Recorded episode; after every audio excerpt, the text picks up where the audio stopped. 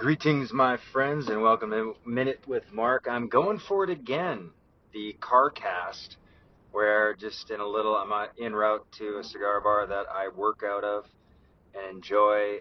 And usually I make a phone call to a friend and just use this time for catching up. And I probably will stay that way. But my theory was why not talk to like a few thousand people?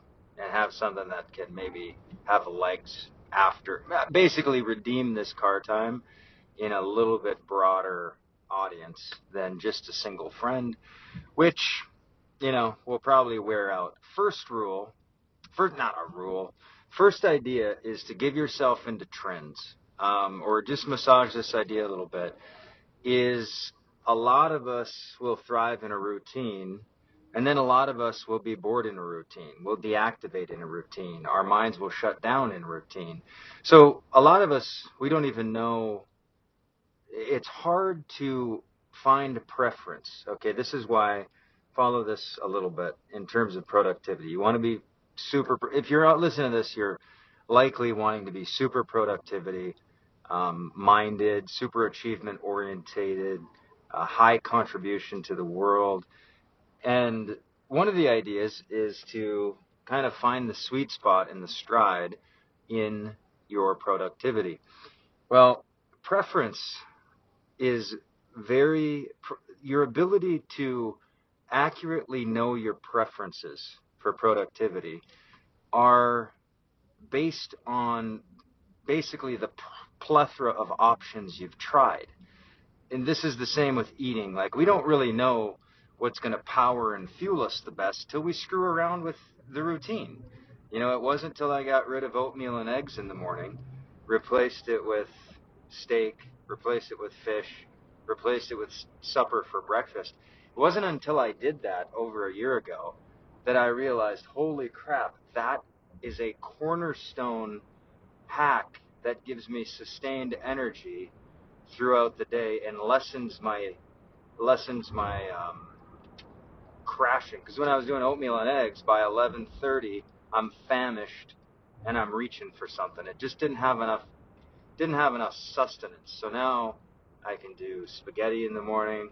I'll do like this morning I had two lamb chops and a bunch of hash browns, half a chocolate bar with almonds, and an yerba mate.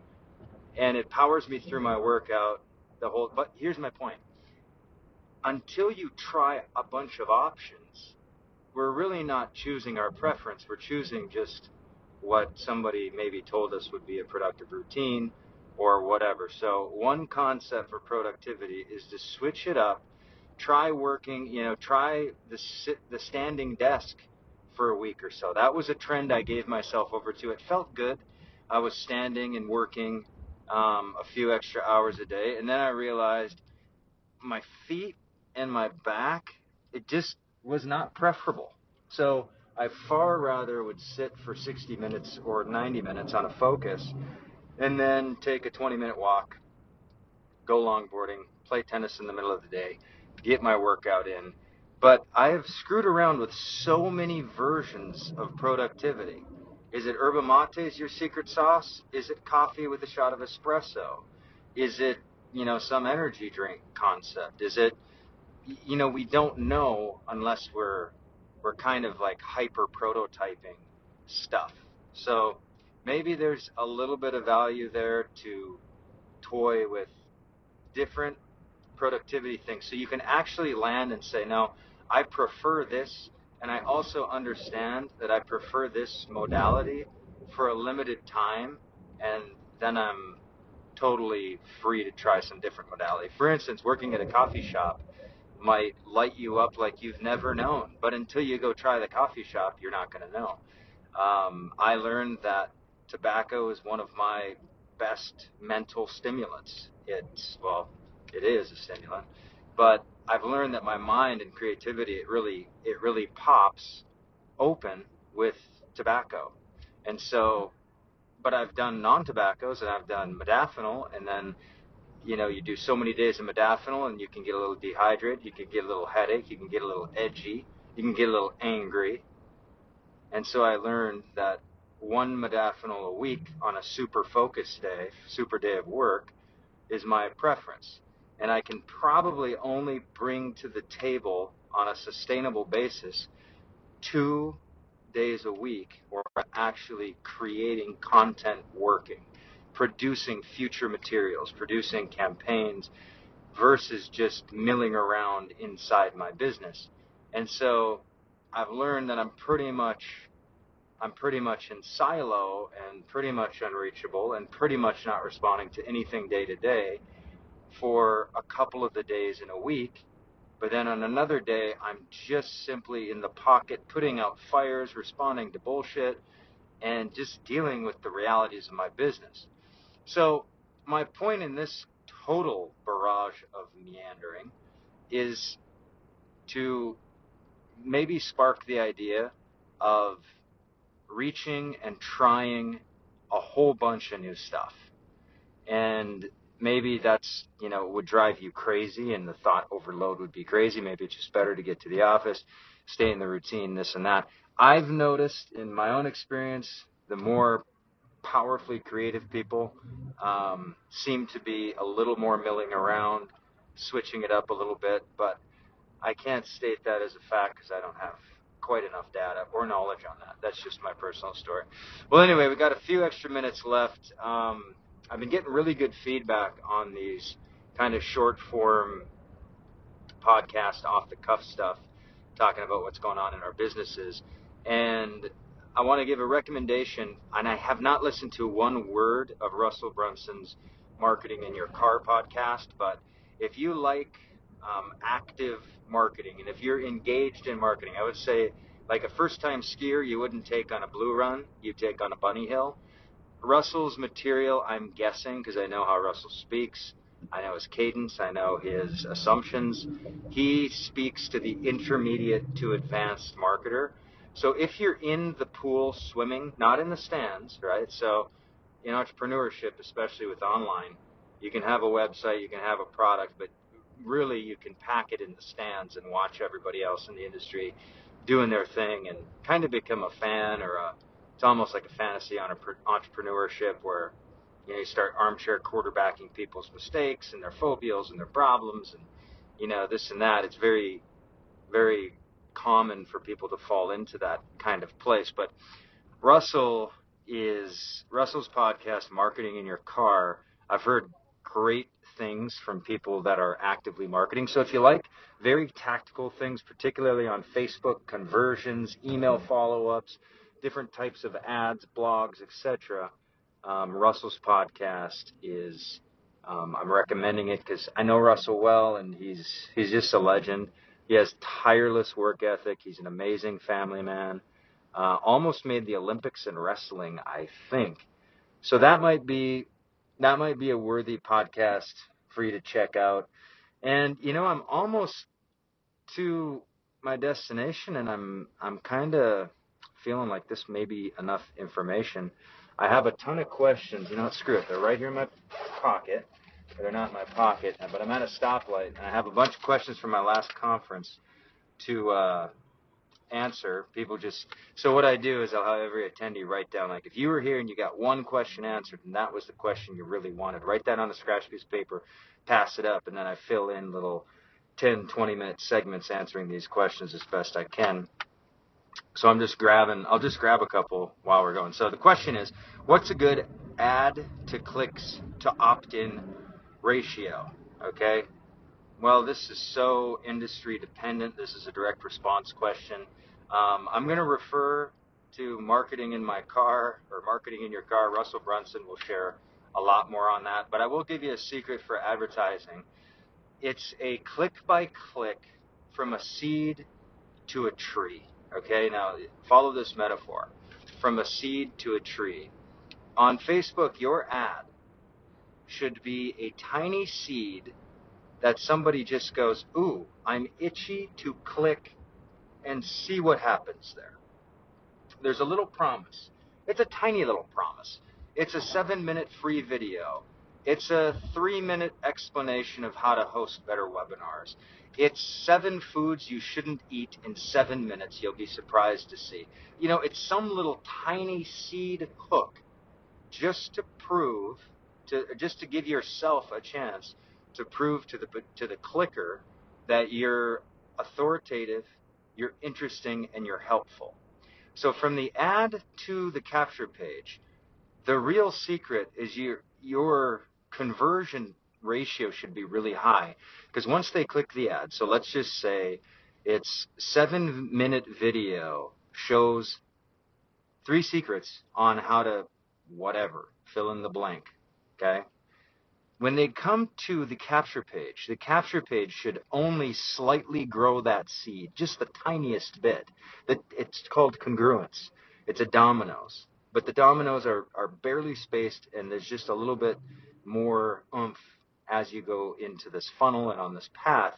And so if it says three secrets, you know, a seven minute video reveals three secrets for XYZ, when they click that ad, your capture page should say virtually nothing more than here. It should either have a seven minute video showing those three secrets, or it will say, you know, seven minute video. It should be the identical ad, but now they just put their email in there and they get it because they've already they're already in inertia to get the answer to that. So where a lot of people make mistakes and it screws up their conversion um, process a lot, and it's rude, right? You you you have some form of clickbait to get them to click and then you don't fulfill it, you switch, you do a crossover on them, you you go incongruent, you pitch them something else. It's just it's rude, it's wasting their time, and the punishment will be low click-through rates and high expensive leads and just confused people. So from your ad, which is a seed, just a little scratchy, itchy, kind of like an itchy thing that they click, the capture page should just expand that promise or that curiosity just a little wider. And then if they go to the next thing, which would be the sales video in most cases, it should really answer directly. And if they get there, you should say, You're watching this video because you probably saw an ad like this one on Facebook. And then you screenshot the ad that they clicked to start on that journey. And it said, then you, you clicked on that, and then you put in your email to get to this. So thanks for your trust in that. I want to make it up to you. And I want to show you the three XYZs right now. So the first one is this, and then you teach, and then you, you, you educate. So all sales, great sales, is great education. Because that clicker has some problem, some unmet need, some dream fulfillment that's lacking that your product or service or whatever can provide.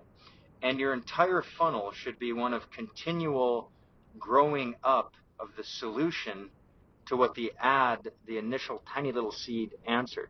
And so by the time they're through your funnel and they've purchased your product, they're now at kind of the end of that rainbow based on that ad.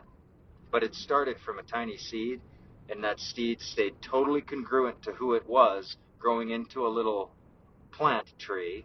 And then by the time they're purchasing it, it's a it's a huge tree bearing fruits on its own. So that's uh, I wouldn't worry about what a good ad clicks to opt-in ratio is. It's a decent question. The deeper question is how can I make it a very itchy ad and a very evocative promise that I can breadcrumb trail all the way to my product competently where they're actually on the ride enjoying the sequence of growing. Because when they get to the to the sales video if you've made good and you've you did the 7 minute video and it was powerful and the next video was a 27 minute video and that was powerful and now they're in the next one and it's a sales video and they realize hey if i don't purchase the buck stops here there was this big donation of a free will value that you gave them. All they gave you was attention and an email address and some time, they don't want that energy to stop. Do you understand? So they don't they don't want that to stop if you've done a good job. So the deeper question here is not or the answer to the question what's a good opt-in ratio? You know, let's say for at least at least 18 to 20%, but that's not the right question. The question can go a little deeper, and it's how can I create a compelling, clicky, itchy ad that causes somebody uh, that prompts them to want to click and then stick. And then you grow the click and stick, and you keep this open loop continually open for them to want to consume more information and more information and go further into this wormhole to get these new results. So, okay, hopefully something came out of that that was worth it. All right, if you started today, here's another question. If you start, I'm at another stoplight. What are the odds? If you started today as a total newbie, what's one or two things you would do to create anticipation marketing around? Uh, it's a little too, it's a little too detailed for this answer.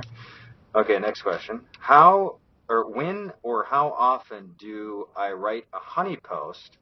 How do I increase lead conversions for my business? Okay, so the idea of a honey post, well, I'm going to skip that one too. Our, our listenership is really broad, and so I don't want to narrow and pigeonhole down to just some internet marketers.